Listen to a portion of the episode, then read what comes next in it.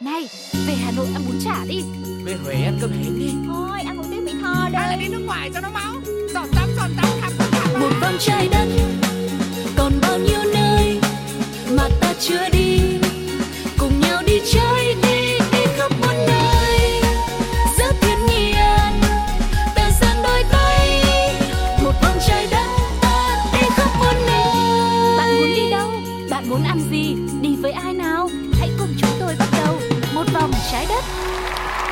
Chào mừng mọi người đã đến với Một Vòng Trái Đất. Hôm nay Sugar rất vui khi tiếp tục được là người bạn đồng hành Để có thể cùng vi vu với các bạn, mình khám phá từ Việt Nam cho đến những đất nước bạn ở trên toàn thế giới nữa.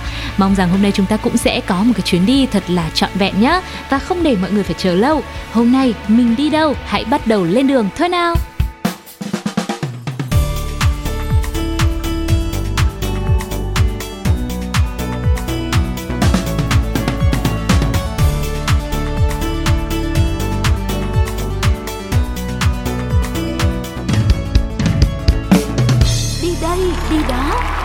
Bây giờ thì mình đang cùng nhau có mặt ở Đi Đây Đi Đó. Và đương nhiên rồi, chúng ta sẽ cùng gặp gỡ một vị khách mời, Sẽ là người bạn đồng hành trong chuyến du lịch ngày hôm nay. Và bây giờ thì cũng sẽ là một chuyến đi đặc biệt nữa, Bởi vì Sugar cũng không biết là khách mời của chúng ta sẽ đưa mình đi tới đâu. Cho nên hãy để cho bạn ấy lên tiếng nhé. Hello, xin chào Sugar và xin chào tất cả các bạn thính giả đang lắng nghe chương trình. Hôm nay không biết là Sugar muốn uh, dắt mọi người đi du lịch ở đâu. Em cũng đâu có biết là anh dắt đi đâu đâu Bây giờ là hai anh em mình Tại vì có rất là nhiều nơi đã từng trải qua và anh nhớ có một cái số lần trước thì anh em mình đã từng chia sẻ một cái chuyến đi Tây Tạng rồi đúng không? Thì ngày hôm nay Minh Mẫn sẽ cùng với Sugar và các bạn giới thiệu thêm một địa điểm du lịch nữa. À, Chắc chắn cũng là một cái nơi rất là thú vị mà các bạn muốn đến Đó là Hồng Kông. Đây là một cái nơi mà anh Mẫn cực kỳ thích luôn. Ừ, em thì chưa được đi đến Hồng Kông nhưng mà nghe qua cái việc mà anh nói anh rất thích thì em cũng tự nhiên cũng thấy thích rồi đấy. Yeah và giọng nói mọi người đang nghe đó chính là copywriter Voice Talent Minh Mẫn và hy vọng rằng là hôm nay chuyến du lịch đến Hồng Kông cũng sẽ hấp dẫn không kém chuyến đi Tây Tạng mà chúng ta đã từng đi cùng với nhau nhé. Vậy thì uh, câu hỏi đầu tiên em rất tò mò không biết là tại sao anh Mẫn lại chọn Hồng Kông để đi du lịch ạ? À, thì thứ nhất đó là bản thân của anh là rất thích đi du lịch rồi cho nên là đến đến đâu thì cũng thích nhưng mà với Hồng Kông thì có một cái à, nó như thế này à, đa số những những người ở miền Nam á, thì à, họ lớn lên với những cái bộ phim, gọi là phim bộ Hồng Kông TVB hầu như là mọi người đều như thế. Cho nên là bản thân của gia anh và gia đình hồi nhỏ xíu xìu siêu đã xem phim bộ Hồng Kông TVB từ lúc nhỏ. Và mình luôn có cái cảm giác là trời một ngày nào đó mình sẽ được đến Hồng Kông. Bởi vì cái thế giới trong phim đó đó nó quen thuộc lắm. Từng cái địa danh trong đó ví dụ như là à, à, mình đi đến khu Trung Hoàng hoặc là đi đến đến à, đại lộ ngôi sao hoặc là ở khu vượng giác thâm thủy bộ. Những cái tên mà mình cứ xem phim ngày nào mình cũng thấy những cái địa danh đó. Xong mình cảm giác là ôi sẽ có một ngày mình được đặt chân đến và vì vậy khi anh nhớ là hồi năm 2013 có cái cơ hội lần đầu tiên đến rồi anh cảm giác nôn nao cái nôn nao giống như kiểu là trời ơi mình sắp được về quê vậy á Yeah, cảm giác nó như là một ngôi nhà thứ hai của mình ấy đúng không anh? Thế thì cái lần đầu tiên mà mình đặt chân tới Hồng Kông á, cảm xúc của anh như thế nào? Nó có giống như là trong tưởng tượng lúc mà mình xem phim không ạ? y chang luôn là bởi vì là khi mà đặt chân đến sân bay Hồng Kông á là y chang cái phim mà mình đã từng xem là phim bao la vùng trời nói trời ơi mình đã được đến đúng cái nơi này rồi xong rồi đi cái chuyến à, xe buýt từ sân bay về khu trung tâm. Xong mình đà mình đặt chân đến ngay cái khu vượng giác là cái chỗ mà anh đã book khách sạn để ở. Xong rồi trời cái khu vượng giác là một cái khu mà hầu như trong cái phim bộ Hồng Kông nào thì những cái bộ phim hiện đại đều là diễn ra cái bối cảnh ở đó. Rồi cái khu du mã địa là cái khu dành cho những người à, bình dân lao động nè. Xong rồi khu Trung Hoàng là cái nơi mà kiểu là à, những người nào mà giàu có thượng lưu nhất là họ ở đó. Thế là trong năm năm sáu ngày mà ở Hồng Kông á là anh lên một cái plan hẳn hoi luôn là những cái địa danh nào mình đã từng nhớ khi mình xem phim Hồng Kông á, là mình lên một cái list là sáng đi đâu, trưa đi đâu, chiều đi đâu, và trong mấy ngày đó là cố gắng hết sức là đặt chân đến tất cả những chỗ đó, xong rồi chụp hình lại và cảm giác rồi, ôi, giống như là mình đang là một diễn viên đóng phim vậy đó. Nhiều khi mọi người đi du lịch đến một nơi mà muốn tự đi á, cũng sẽ phải, kiểu, lên trên mạng này tìm xem là à địa điểm nào là nổi tiếng, xong lại phải đắn đo xem là cái chỗ này nó có gần chỗ kia không, hay là đi chỗ này nó có thực sự là đẹp như là review ở trên mạng hay không. Đó, thế nhờ bây giờ mình cũng có thể lựa chọn luôn là những cái địa danh trong phim như vậy và mình xếp ra thành một lịch trình. Mình đi mình đỡ phải suy nghĩ thì cũng rất là thú vị, đúng không ạ? Mới quay trở lại cái khu ờ, vượng giác lúc nãy mà anh nói là mình đã book khách sạn ở đây. Thế thì cái khu này không biết là giá phòng khách sạn có cao không ạ? Thật ra thì ờ, Hồng Kông hoặc là Singapore là những cái thành phố du lịch nó khá là đắt đỏ.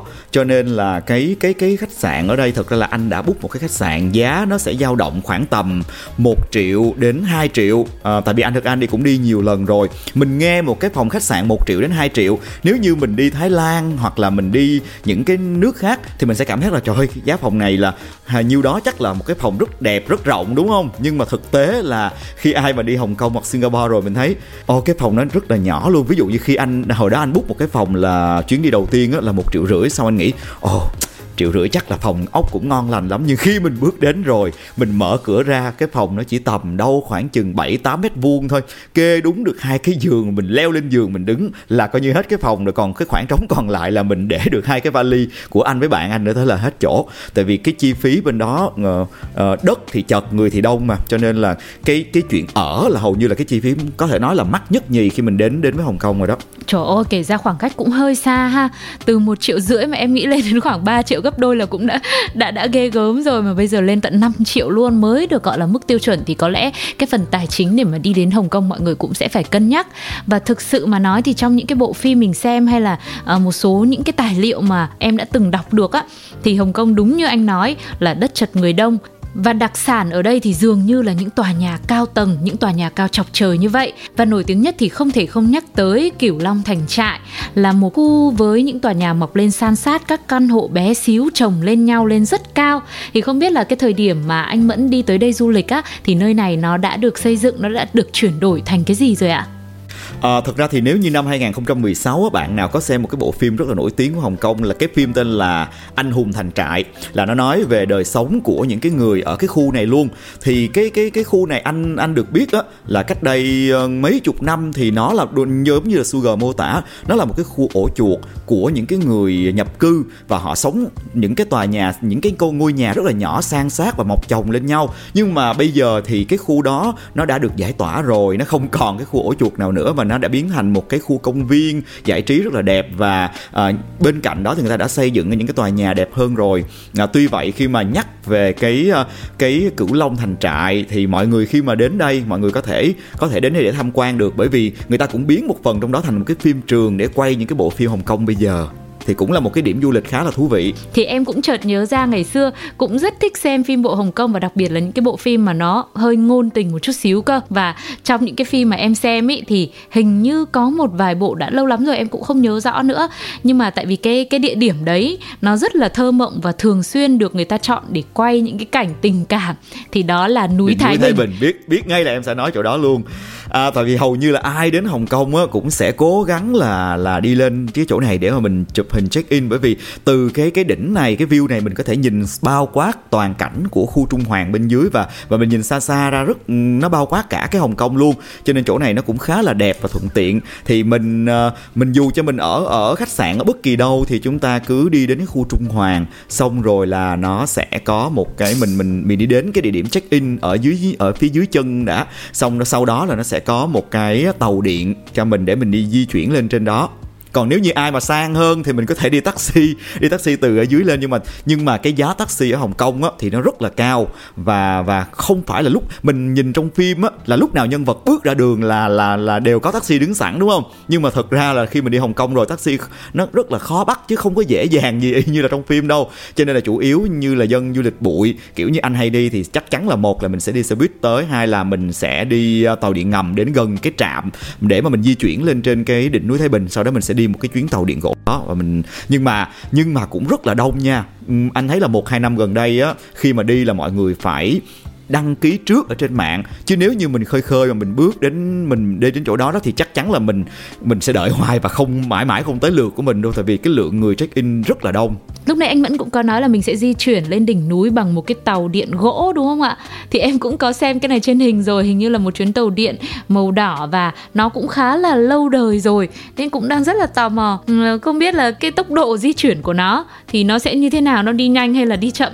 Nó nó chậm chậm, vừa vừa thôi, đủ để cho mình à, enjoy cái chuyến đi đó và mình có thể ngắm được cảnh xung quanh. Nói chung là cũng khá là thú vị. Và vẫn phải nhắc đi nhắc lại là nếu như bạn nào có ý định là đến với đỉnh núi Thái Bình nè, hoặc là những cái những cái khu nổi tiếng, ví dụ là Đại Nhĩ Sơn, vân vân, thì bây giờ hầu như là chúng ta nên, nếu mà bạn nào định đi là mình cứ check in, mình đặt đặt vé ở trên mạng trước khi mình mình đến Hồng Kông. Chứ nếu qua đó rồi mình mới đặt là e là sẽ không kịp.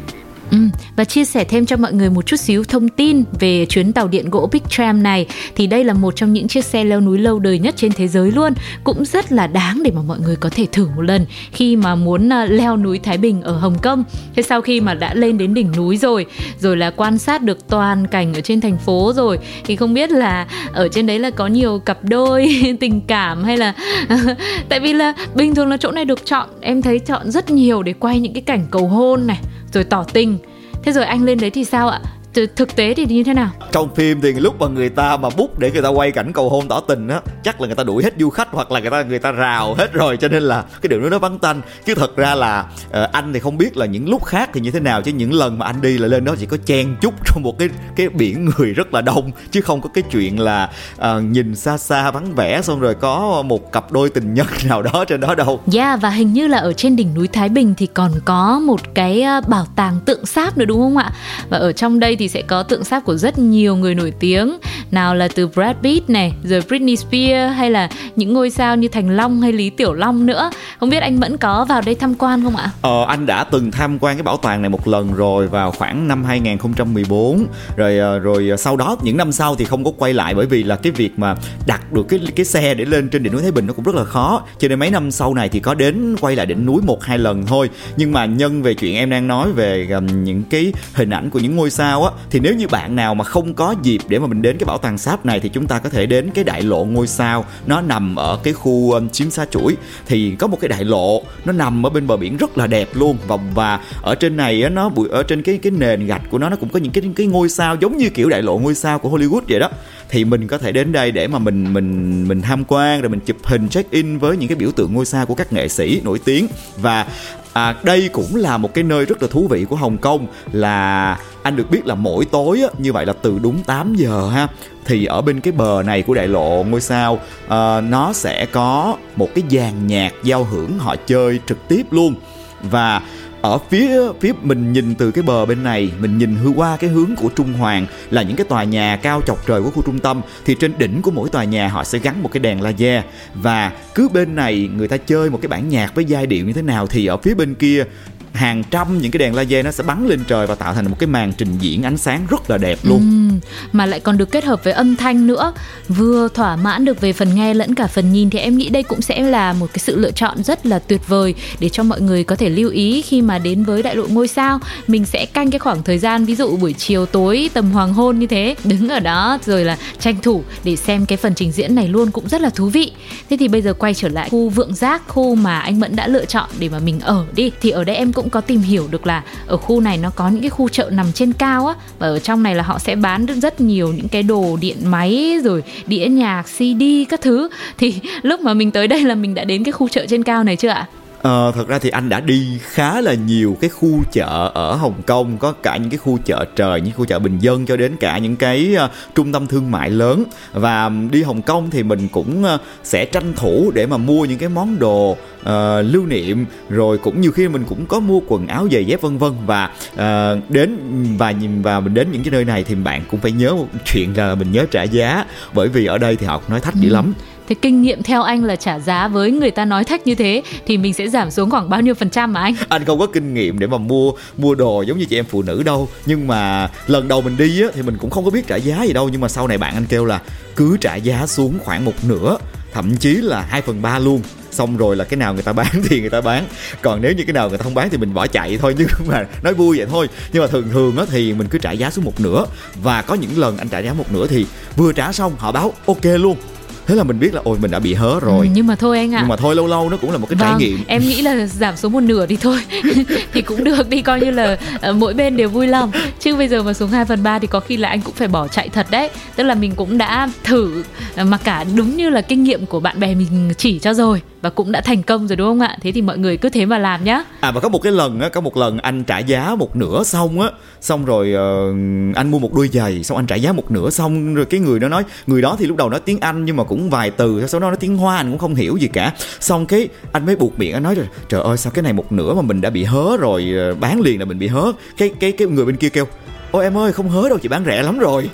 Trời ơi là người Việt mình ở bên đó luôn họ họ bán ở trong khu, những khu chợ trời này cũng rất là nhiều. Đó có khi nên là uh, các cô bác bán hàng ở đấy là cũng nghe bạn chỉ cho anh là giảm xuống một nửa nên là lúc mà người ta báo giá là người ta đã tăng lên rồi. Để cho anh mặc cả xuống là vừa đấy. Thế cho nên là mọi người đi ờ, chợ xong rồi là mặc cả mua sắm ở đây cũng phải là cẩn thận nhá. Rồi và uh, em cũng rất là tò mò. Thế thì như lúc nãy anh mẫn cũng có chia sẻ về những cái nơi ví dụ như là khu trung hoàng này là những cái khu mà cho giới gọi là có điều kiện tài chính giàu có đi rồi có những khu thì bình dân hơn. Thế thì tại sao mình lại chọn vượng giác là cái nơi mà mình quyết định là mình sẽ lưu trú lại đây? À, thực ra thì mỗi mỗi năm anh đi anh sẽ đến một nơi khác nhau. Nhưng mà đa phần là mình sẽ ở cái tức là cái ở hồng kông thì nó sẽ có ba cái đảo lớn là đảo ờ, đảo ờ, ở khu trung hoàng nó nằm ở đảo hồng kông. Và cái thứ hai là ừ, cái khu đảo cửu long là là cái khu lớn nhất và rộng nhất là dành cho đa phần người người ta sẽ ở đó. Và một cái nữa là chỗ khu Tân Giới là ba cái khu gọi là là lớn nhất của Hồng Kông. Bên cạnh nó còn rất nhiều những cái đảo nhỏ này nọ nữa mình chưa có dịp đến hết đâu. Thì à, mỗi lần đi thì anh đều ở cái khu Cửu Long hết. Có lần thì mình sẽ ở Chim Sa Chuỗi, có lần thì mình sẽ ở Vượng Giác ở Hồng Kông, gọi là Mong Kok và có những lần thì mình sẽ ở khu Du Mã Địa. Ờ, ở Hồng Kông là dầu mã thầy còn cái khu trung hoàng thì mình không có ở đâu tại vì khu trung hoàng thì giá nó rất là đắt đỏ. Như anh nói là một phòng khách sạn rồi bèo bèo mình cũng ở cũng phải tầm 5 triệu 6 triệu rồi. Thật thời chắc là 3 triệu 4 triệu cũng có nhưng mình chưa phát hiện ra mình chưa có nhiều kinh nghiệm như vậy.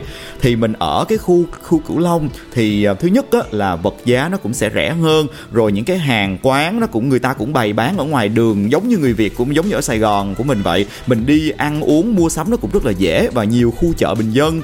Xong xong rồi làm cái việc di chuyển bằng tàu điện ngầm nó cũng khá là dễ dàng. Còn khu Trung Hoàng nó là cái khu về hành chính kinh tế ờ, uh, của của của Hồng Kông. Cho nên đến đó thì mình chủ yếu là tham quan những cái tòa nhà hoặc là mình ghé khu Lan Quế Phường buổi tối để mà uống một vài ly bia, nó giống như khu phố Tây Bùi Viện của mình vậy. Chứ còn à, dân du lịch bình thường thì ít có ai mà người ta ở, sẽ ở khu Trung Hoàng.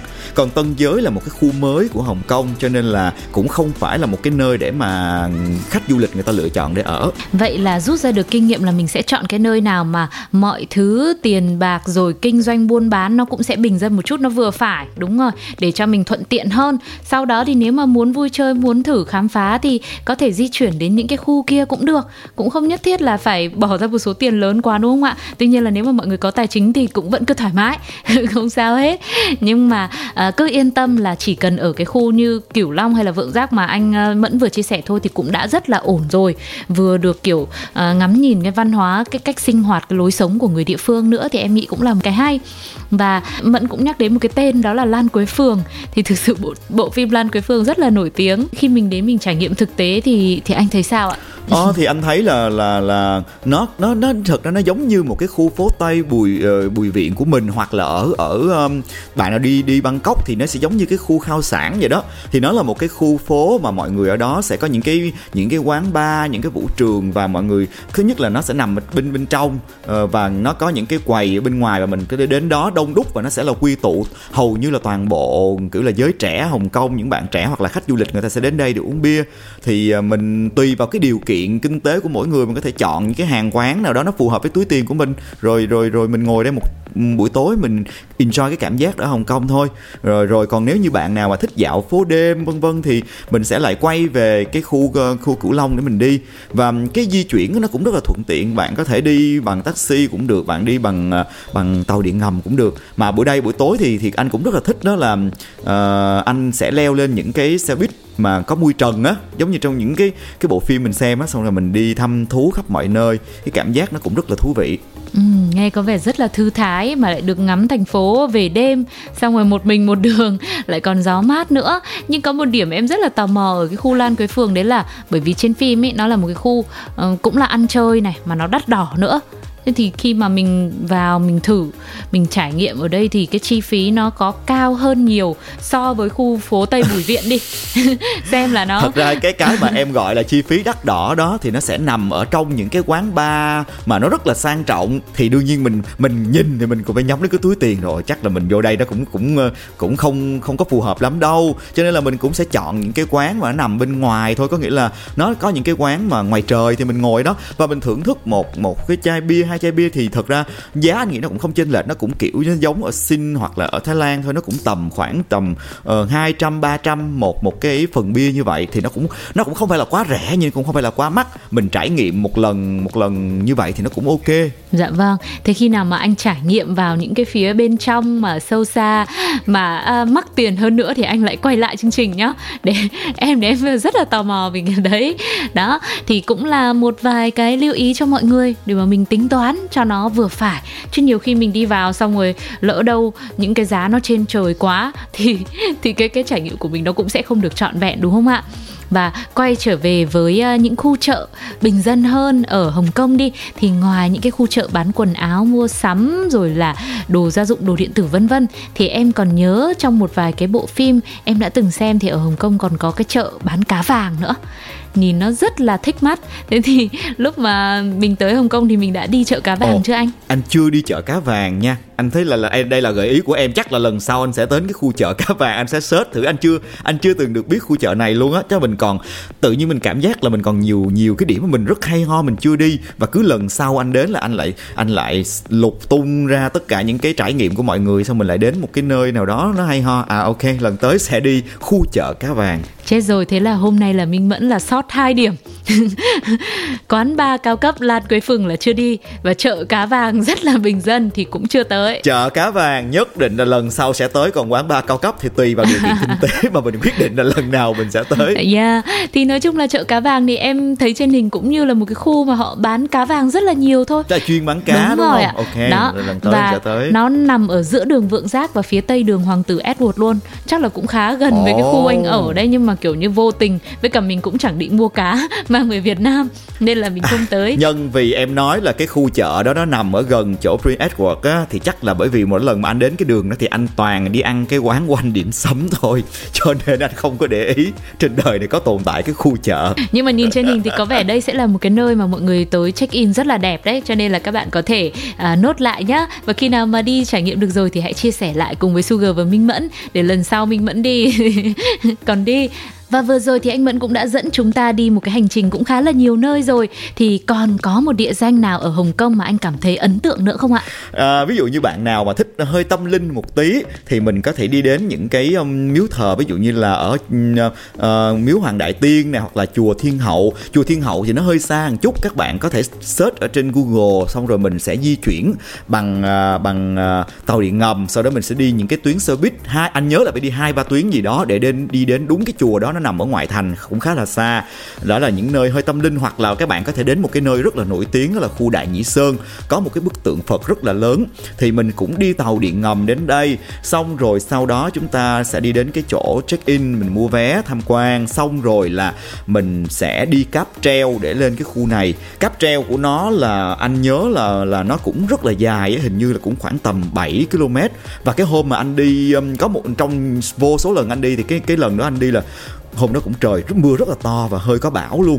Và mù mịt và mình ngồi trên đó nó rung lắc, mình cũng rất là sợ bởi vì cái quãng đường 7 km đó thì em biết ở bên trên nó rất là cao và ở bên dưới hoàn toàn là rừng thẳm bên ờ, vực thẳm, rừng xanh bên dưới và mình nói trời ơi, mình đi chuyến nó cũng rất là hồi hộp luôn, không biết là lỡ có chuyện gì thì sao luôn á.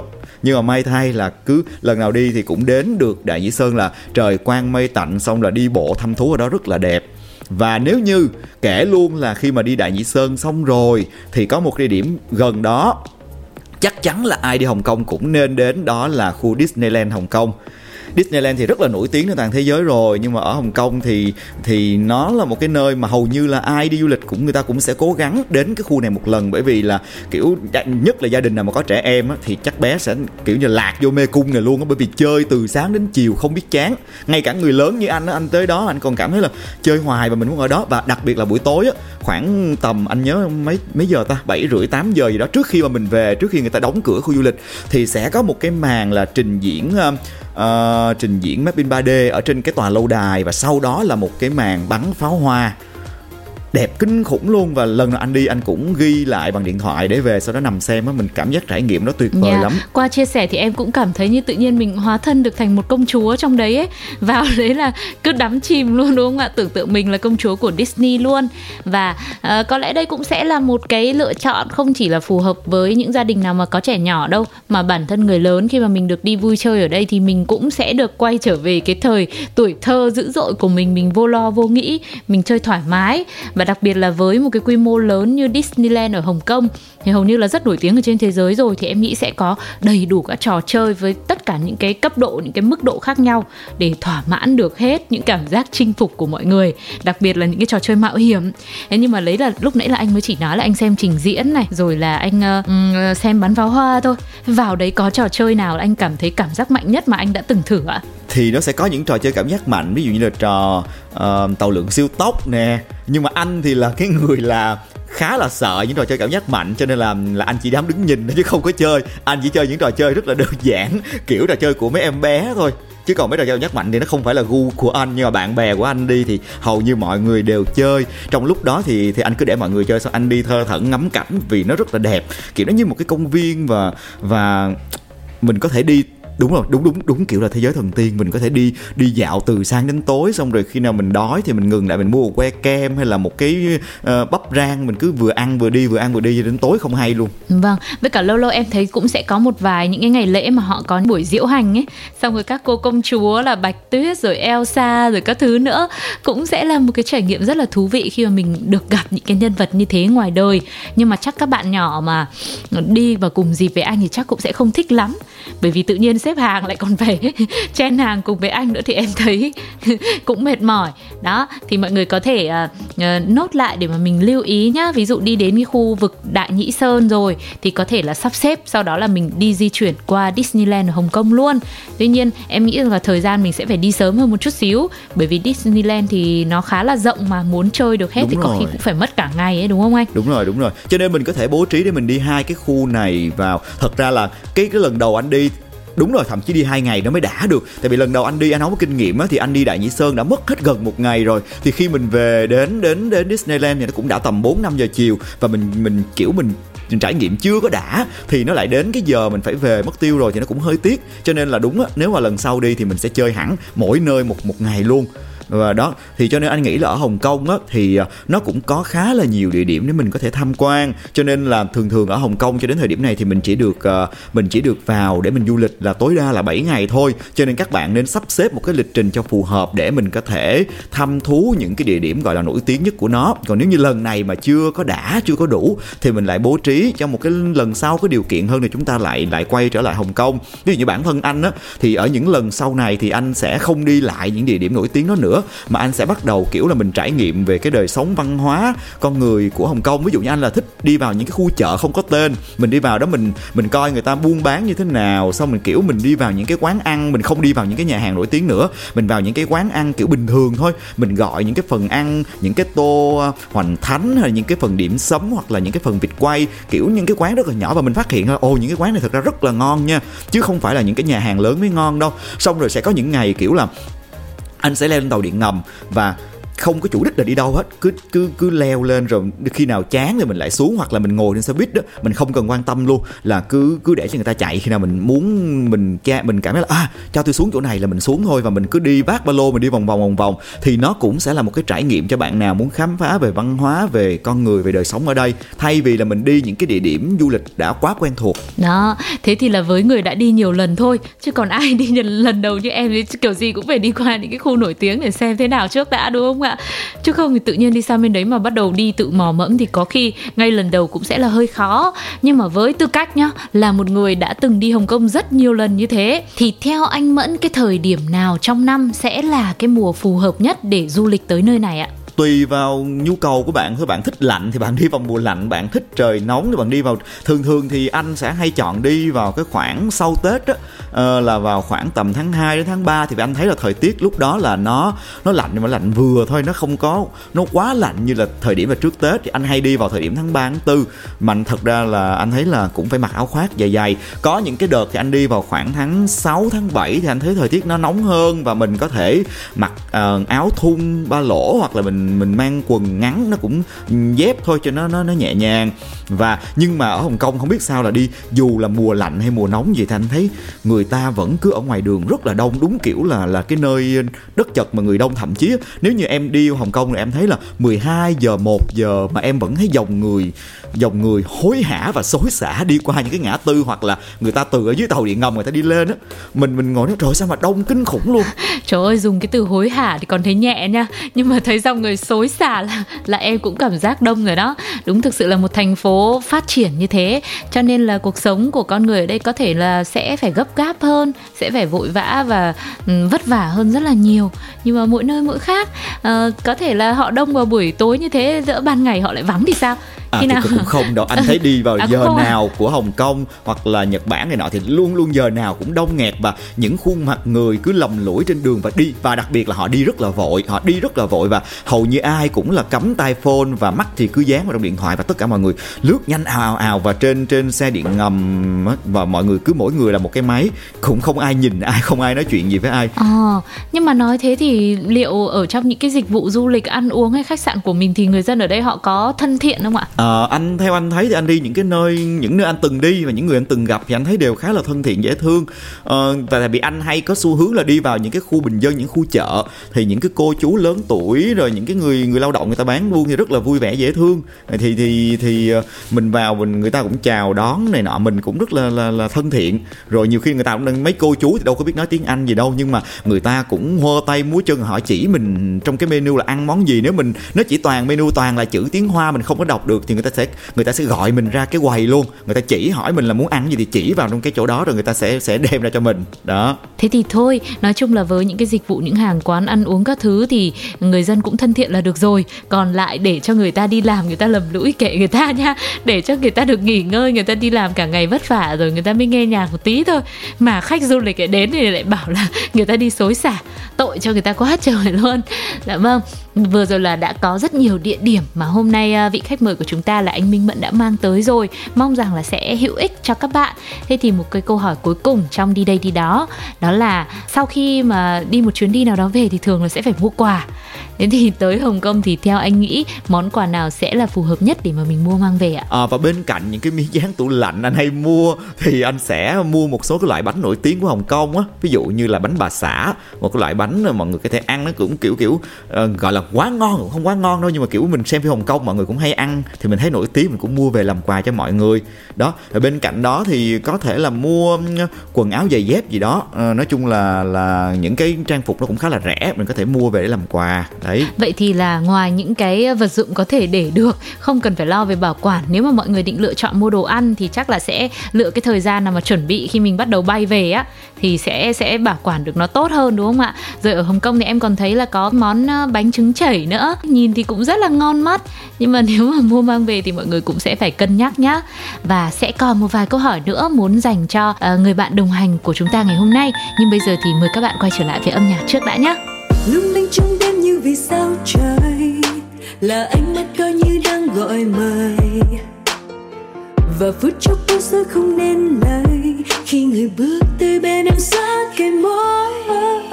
Là ai ai mang theo bao nhiêu nồng say đến để ôm em trong vòng tay. Trao cho em bao nhiêu ngất ngây để con tim em giờ đây yêu anh quên hết tháng ngày.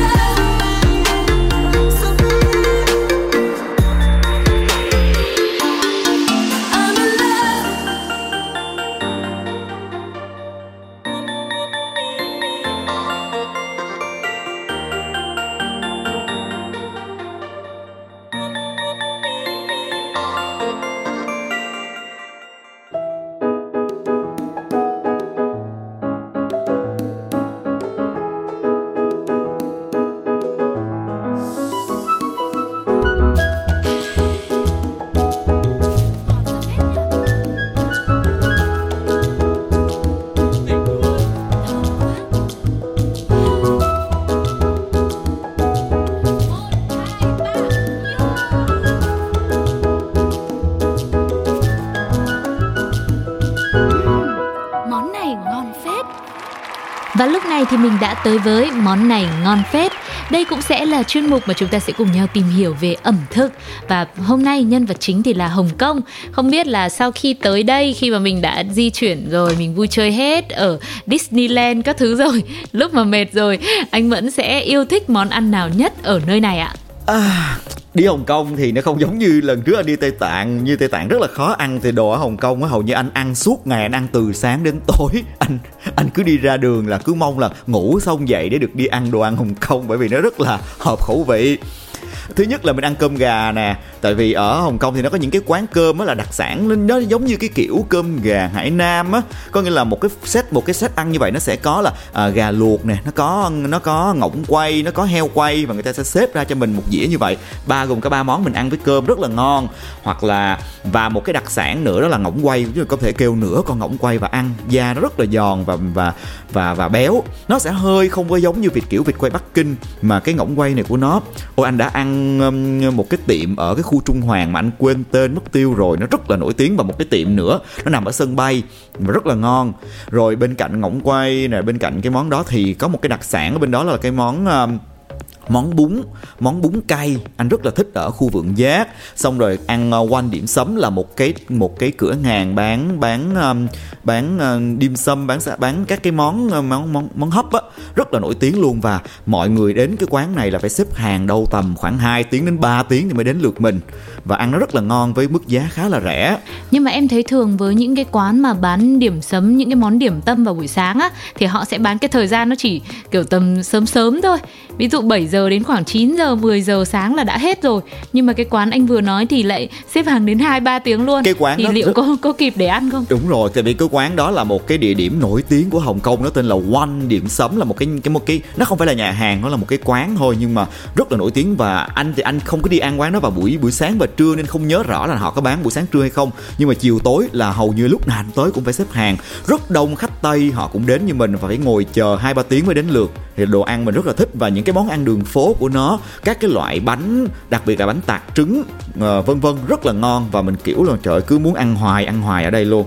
Ừ, rồi quay trở lại với cái con ngỗng quay lúc nãy. Mà con ngỗng thì bình thường nó rất là lớn thì không biết là nửa con thì nó sẽ rơi vào khoảng bao nhiêu ký ạ? Ờ, thực ra ngỗng quay ở Hồng Kông thì anh thấy nó nó nó cũng kiểu nó nó chỉ lớn hơn con vịt một tí thôi. Ờ, mình ăn một cái phần như vậy thì thường thường mình sẽ gọi anh đi khoảng 2 đến 3 người bạn thì sẽ gọi khoảng là một phần là khoảng nửa con. Rồi mình sẽ ăn kèm với một số cái món ăn khác nữa. Nó cũng cũng là thực nó cũng vừa hoặc là do bản thân anh quá mê ăn đi cho nên là ở đây thì anh thấy là ừ, có khi là phải gọi thêm á thì, thì ăn cũng không đã thì có khi là phải gọi thêm.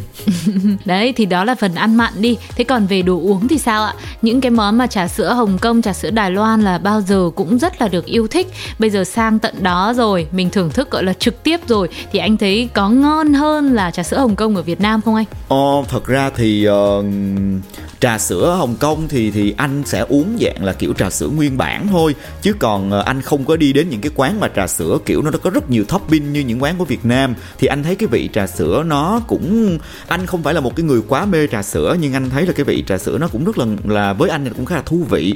Nó nó cũng không biết diễn tả như thế nào tại vì bản thân thật ra ngay cả ở Việt Nam mình cũng vậy. Mỗi quán nó là một vị rồi. Mình không thể nói là cái nào ngon hơn hay là cái nào dở hơn. Nhưng mà cái kiểu uống ở Hồng Kông thì anh hay uống kiểu nguyên bản, thuần túy là trà sữa vậy thôi. Và nó nó nó nó ấm nóng á, xong mình uống mình cảm giác. Có thể là lúc anh đi là thường thường vào thời điểm là, và nó lạnh, cái tự nhiên mình uống một một cái ly nhỏ nhỏ như vậy mình thấy rất là thú vị, rất là ngon nó giống nó, nó cái cảm giác y như là uống một ly ờ, sữa đậu nành nóng ở trên Đà Lạt. Cái cảm giác nó giống giống như vậy mình thấy thú vị lắm. Rồi xong rồi mình ăn thêm một cái bánh tạt trứng mới vừa ra lò nóng hôi hổi và rất là béo nữa. Trời ơi đúng là một sự kết hợp hoàn hảo cho ngày lạnh. Thực sự nghe tới đây thì thấy rằng là những cái điều đơn giản như thế thôi nhưng lại mang lại một cái hiệu quả không ngờ đúng không ạ? Và ờ, ở Hồng Kông thì em thấy là mọi người còn bán những cái bánh trứng gà non á chắc là cũng cùng với cả cái quầy bánh tạt trứng của anh Mẫn nữa. Thì cũng sẽ là một cái món rất là thú vị rồi ờ, hồi nhỏ thì em hay được ăn bánh bao xá xíu Hồng Kông. Thì đấy, thì thấy là ở tiệm bánh thì người ta ghi vậy. Chứ còn cũng không biết là có thực sự là Hồng Kông thì cái hương vị bánh bao xá xíu nó như thế không? Nhưng mà biết đâu mọi người đến đây cũng có thể thử. Với cả ở Việt Nam thì mình đã uống trà sữa rất là nhiều, những cái loại topping, chân trâu đen, chân trâu trắng, chân trâu dừa đủ cả rồi. Thì bây giờ nếu mà có cơ hội đi đến Hồng Kông, hãy thử một lần uống trà sữa nguyên bản như là Minh Mẫn vừa chia sẻ đi. Biết đâu cũng sẽ là một làn gió mới cho cái hành trình của các bạn. Tóm lại ở Hồng Kông thì ẩm thực của nó rất là ngon và rất là gần gũi dễ ăn á. Cho nên là bạn nào mà đi Hồng Kông rồi thì mình sẽ không có cần phải lo là thủ sẵn ở nhà nào mì gói nào nước mắm nước tương hay là khô gà khô heo gì đâu. Mình cứ chỉ cần vác những bộ đồ thật đẹp bỏ vào vali xong rồi qua đó và các bạn có thể ăn từ sáng đến tối. Rất ngon. Đấy, đi để ăn rồi ăn là để có sức mà đi mọi người nhá và một lần nữa thì cũng à, cảm ơn anh Mẫn vì đã đồng hành cùng với một vòng trái đất ngày hôm nay, cũng đã mang đến một cái hành trình với rất nhiều địa điểm thú vị, rất nhiều cung bậc cảm xúc khác nhau, rồi là các món ăn ngon để có thể lấp đầy chiếc bụng đói của các du khách nữa. Thì hy vọng rằng là với câu chuyện mà Minh Mẫn mang đến, cũng một phần nào đó giúp ích cho mọi người để mình chuẩn bị sẵn sàng. Sau khi mà tình hình dịch bệnh được kiểm soát ổn định, mọi thứ quay trở về bình thường thì chúng ta sẽ xách ba lô lên và đi nhá. Còn bây giờ thì chắc là phải à, chia tay với à, người bạn đồng hành này rồi. Mong rằng là trong những cái chuyến đi tiếp theo đến Hồng Kông hoặc là đến một nơi nào khác nữa thì anh Mẫn cũng sẽ dành sự yêu ái và sẻ chia thật là nhiều những cái tips những cái kinh nghiệm thú vị đến cho một vòng trái đất anh nhé Rồi cảm ơn Sugar và cảm ơn tất cả các bạn thính giả đã lắng nghe. Hy vọng rằng là mọi người sẽ thích Hồng Kông và khi có dịp gần nhất chúng ta sẽ đến đây để trải nghiệm và biết đâu là tụi mình sẽ gặp nhau ở chỗ đó cùng đến một cái quán mà tình cờ gặp nhau. hoặc là mình hẹn nhau đi từ đây luôn cũng được anh ạ không phải tình cờ nhiều Ok. như thế đâu anh nhá dạ vâng ạ một lần nữa cảm ơn anh còn bây giờ thì mời mọi người cũng như là anh Minh Mẫn, chúng ta cùng thưởng thức một ca khúc đến từ chương trình. Xin mời!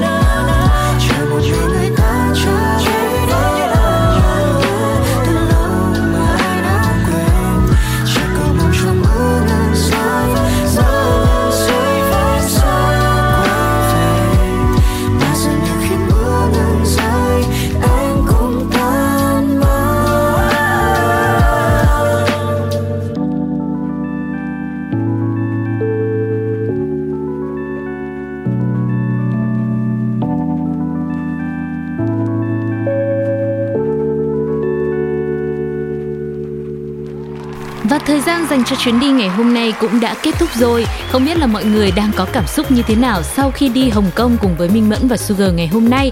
Hãy chia sẻ những cảm nghĩ của bạn bằng cách để lại bình luận nhé. Và mong rằng các bạn cũng sẽ tiếp tục theo dõi, ủng hộ và đồng hành cùng với chương trình. Mình hãy cùng nhau tạo ra thật nhiều những chuyến đi, những chuyến hành trình vô cùng thú vị và hấp dẫn nhé. Còn lúc này đương nhiên rồi sẽ là bài hát cuối cùng chúng tôi muốn dành tặng để khép lại một vòng trái đất hôm nay. Hãy thưởng thức âm nhạc nhé và hẹn gặp lại mọi người vào số tiếp theo. Bye bye!